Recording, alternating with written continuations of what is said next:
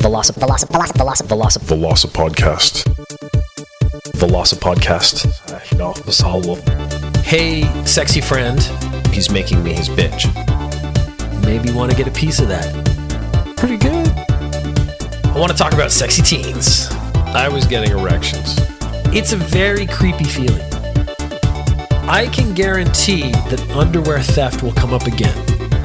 None of this is relevant. Pokemon, Pokeballs, 750 milliliter bottle of rum. Welcome to the Velocity Podcast, a study in monology. This is your grumpy Uncle Peter. He will say words at you. heyclassmates.com. I don't think my profile is getting traction, nor do I think it deserves an email that says, damn. Uh, welcome to the Veloci podcast. It is actually typhooning right now in Japan. It is Typhoon Jebi. Uh, just like hurricanes in North America, they name the typhoons here. And the problem is, every time I see Jebi, I actually read Jedi. So it's Typhoon Jedi to me, and it has shut down pretty much the whole country. I didn't have to go to work, although it was my day off, so I wasn't going to work anyways, but none of my coworkers had to go to work today. And it is a big storm. It is one of the reasons you might hear sort of background noise, ambient sound. That's the wind crashing against my house, or maybe even like a car being thrown through the wall. I will not stop though. I will keep going, I will keep recording, and I will make sure that you get the content you deserve. Uh, but since it's for free, you don't actually deserve very much after last week's podcast, where I broke down the story of me doing stand up for the first time, and as I said quite clearly, probably the last time, uh, people, of course, encouraged me and said, Oh, we want you to do it more. We want to hear it. We want to see it. And one of my friends from work found an open mic night here in Japan. Uh, the problem I have, so at first I was like, No way. My initial instinct was to say no altogether. I will never do that. And then as I walked to the train station, I started coming up with a five minute bit. The thing is, the expat community in cities in Japan, so Nagoya, Osaka, Tokyo, are actually surprisingly small. If I was doing a performance here, I would probably be doing it in front of a great deal of my coworkers. And the reason I was comfortable going and doing it in Vancouver is because I knew only one person would be there, and it was the guy who set this whole thing up, the guy who was incredibly supportive of the whole thing. And I knew if I bombed completely, it wouldn't matter. It wouldn't come back on me. That guy wasn't going to hold it against me. He's the one who set it up. He would actually feel probably partially responsible for it not going well. But if I was here, there would be a certain segment of the population who actually would want me to bomb and they would want to see some failure and it would not get dropped. It would be like oh my god i saw your show. It was horrible and that would be it for weeks. And that would change the nature of a lot of my work relationships and that's something i actually at this point can't risk. So doing it in front of a bunch of strangers is actually better than doing it in front of a bunch of associates because the associates there are a certain group like you can't like everyone you work with and not everyone you work with likes you. So that failure could actually be detrimental to my continued work life. So while I haven't given it up completely, I have been writing things and again more stories and things like that. I did actually, like I said, write a set on the train. So one of my friends, Juan, the guy who designed the cover art for the podcast, he actually suggested, "Why don't you just do it on the podcast?" And again, I thought, well, that's not a very good idea because kind of the whole point of stand-up is to get that interaction and reaction from the audience to keep you going, to keep the energy up. But that said, I can maybe alter the format slightly. So I'm thinking of using the things I wrote while I was thinking about stand up routines and molding them into a segment on the podcast and see if I can make that work. I am, again, sort of in an experimental phase of the podcast, trying to do some different things, trying to maybe hit some different topics, uh, things that I was refusing to do before, I'm considering now, because I, up to this point, have never talked about video games, but I've actually come up with sort of a segment to see if I can make that work. I know a lot of people who actually listen to this aren't into video games, whereas I am really into it, so I never wanted this to be a video game podcast. But I have talked about video game elements before, and I think those in the structure of fiction actually kind of apply universally. So I think I can talk about stuff in that way. And I think I might talk about it in the same way as movies, which again, if you're doing it in the set of analyzing a narrative or talking about the elements of a story or a fiction or a world building, I think that way everyone can at least enjoy the conversation, even if they're not into the actual specific thing. Quora question Why don't we see toilets on any Star Trek ships? There are a couple of reasons for that. The main one being that no one who's watching a TV show wants to take time out and watch someone take a crap. This isn't just true of Star Trek. This is true of most fictional settings. And the reason it's true of most fictional settings is because not very much happens on toilets. The only reason a writer would employ a toilet is to create a situation where you are kind of locked into where you are. When you're going to the toilet, you're very vulnerable. You can't really get up and move away very easily without embarrassing yourself.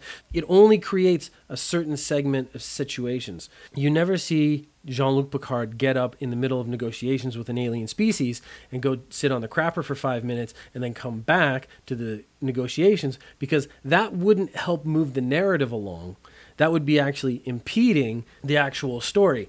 And most stories you're watching have a set time limit they have to explore that story within. So TV shows, they're what, 45 minutes because they have all that time for commercials. 30 minute shows are actually 20, 22, something like that. You don't want to waste some of those precious minutes just showing someone sitting down on a toilet for a while. That's not to say there are not toilets on the Enterprise. That's not to say they don't go to the toilet. That is to say that, narratively speaking, there is no benefit to spending time on the toilet. A secondary thing, though, if you want to fill in a plot hole, you could say that in the future, they don't go to the toilet. There are two ways you could explain this the nutritional balance from the replicators, from the food machines on the ship, are such that you never actually have to produce waste. You eat all the nutrients you need, all the vitamins and minerals, everything you need, the exact amount of water uh, and you never produce any waste. Now, I think the human body isn't designed to work that way. I think you always produce waste. Even when you're dehydrated, you still pee. So I think we know that that's not really how the human body works. A secondary one, though, a more science fictiony one, is that you don't go to the toilet. You walk into a room, and instead of just like the transporter can transport your whole body from the spaceship down to a planet, you transport the fecal matter out of your belly into a waste receptacle. So you don't actually have to go to the toilet. It's just removed from your body maybe once a day when you feel like you have to go. And that means you don't have to wipe up or anything. Although I think, again, that might atrophy the muscles in your butt, which I think might actually be a bad thing. Quora question Why is Canada so strict with U.S. citizens crossing the border? This is a question of why doesn't Canada trust Americans, is really what they're asking. I think you could rephrase this question very simply by saying, why is the US so strict about foreign people crossing the border? And then the answer should be logically the same. If Canada is strict, well, why is America strict? If you have those reasons, then you know why countries, just in general, are strict about letting people into their country. So you might say that America is worried about terrorism. Well, I bet Canada's worried about terrorism too. America doesn't want immigrants flooding its borders and staying illegally. Well, maybe Canada doesn't want immigrants flooding its borders and staying illegally. So all the reasoning there is set. But really, it just comes down to this is a way where Canadians can flex their muscles over Americans, and they like doing that since one of the Quora questions was actually about Star Trek and toilets and, and the structure of the universe, uh, it had me thinking about the reality of creating movies and fictions and all these things. And one of the commercials I saw most recently was for the most recent Mission Impossible movie and the big deal they made about Tom Cruise doing a halo jump. That's high altitude, low, open I think is the right word. But, basically, they jump out of an airplane super high in the sky, and then you don't open your parachute until the last second. So it's a particularly dangerous thing to do. Tom Cruise gets a lot of credit for this. In almost every one of his Mission Impossible movies, certainly, he does some big stunt and he does it himself and he does it for real, and everyone gets very excited about that. And that's really good press for the movie. He does his own stunts. I mean, Jackie Chan basically built his career on being famous for doing his own stunts, and there was always at least one big crazy stunt per movie, something where he got hurt, and that was part of the selling point of what made Jackie Chan a superstar as opposed to just a star in a kung fu movie like a, like a million other guys who actually failed. So Tom Cruise gets most of the credit, but I think they're missing something. And this is something I noticed when I was actually watching Japanese TV. They had a guy go swim out in the ocean. And the whole point, you were supposed to be impressed with how powerfully this man was swimming out in the ocean. It was a rough ocean, and, and everyone was going, Oh, it's amazing how well he swims. What they failed to mention, it was something you could see when the there was a camera on the shore zooming in so you could see him. What I noticed really quickly was to his left was a cameraman swimming right along with him. Only he wasn't just swimming along with him like the men who we were supposed to be impressed by. He was swimming along with him carrying a camera. The Halo jump sequence, what they showed was Tom Cruise jumping out of the airplane. And then when they did the behind the scenes where they're planning out the jump and they're talking about the jump and then they do the jump, they failed to mention the four cameramen who jump out with him. These guys have cameras strapped to helmets on their heads, and they are not just jumping out trying to look very serious, which I think would be a very easy thing to do. Because once you jump out of an airplane, I think you're going to take a fairly serious visage, regardless of how you feel. You are going to look dead serious as you jump out of an airplane. So the acting there is particularly minimal. I think if you wanted really good acting, you should act sad or happy while jumping out of an airplane way above the earth. The cameraman's job with the camera stuck to his helmet is to stay in front of Tom Cruise and keep it kind of on his face. This is what I immediately started thinking. Which is more difficult? To jump out of an airplane and dive down and look serious, or to jump out of an airplane and then jump backwards while trying to keep the camera on your head faced and angled at an actor's face? And there are two, three other cameramen with him trying to get different angles. They're trying to get those angles without getting the other cameraman in the shot. I'm sure they could be digitally removed later. That's certainly a technology we have now, so that wouldn't be a huge problem. But it would be a lot easier, and this is probably their goal, was to do it in one shot, was to have them all jump out of the airplane and keep the other cameraman out of the shot as much as possible. So you have Tom Cruise doing one thing that's very difficult, and you have these other guys doing the same thing as he's doing, only with an added level of difficulty. But they're not getting any of the credit.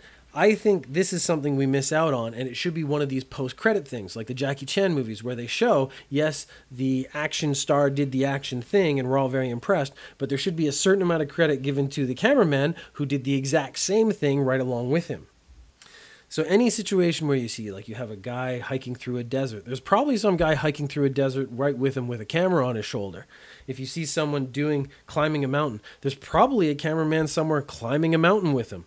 Now we have drone technology, so that's probably rarer than it used to be, but still, there is no real substitution at the moment for a live human being carrying a camera and getting the right angle and the right shot through sort of training and a natural intuition and ability for their art.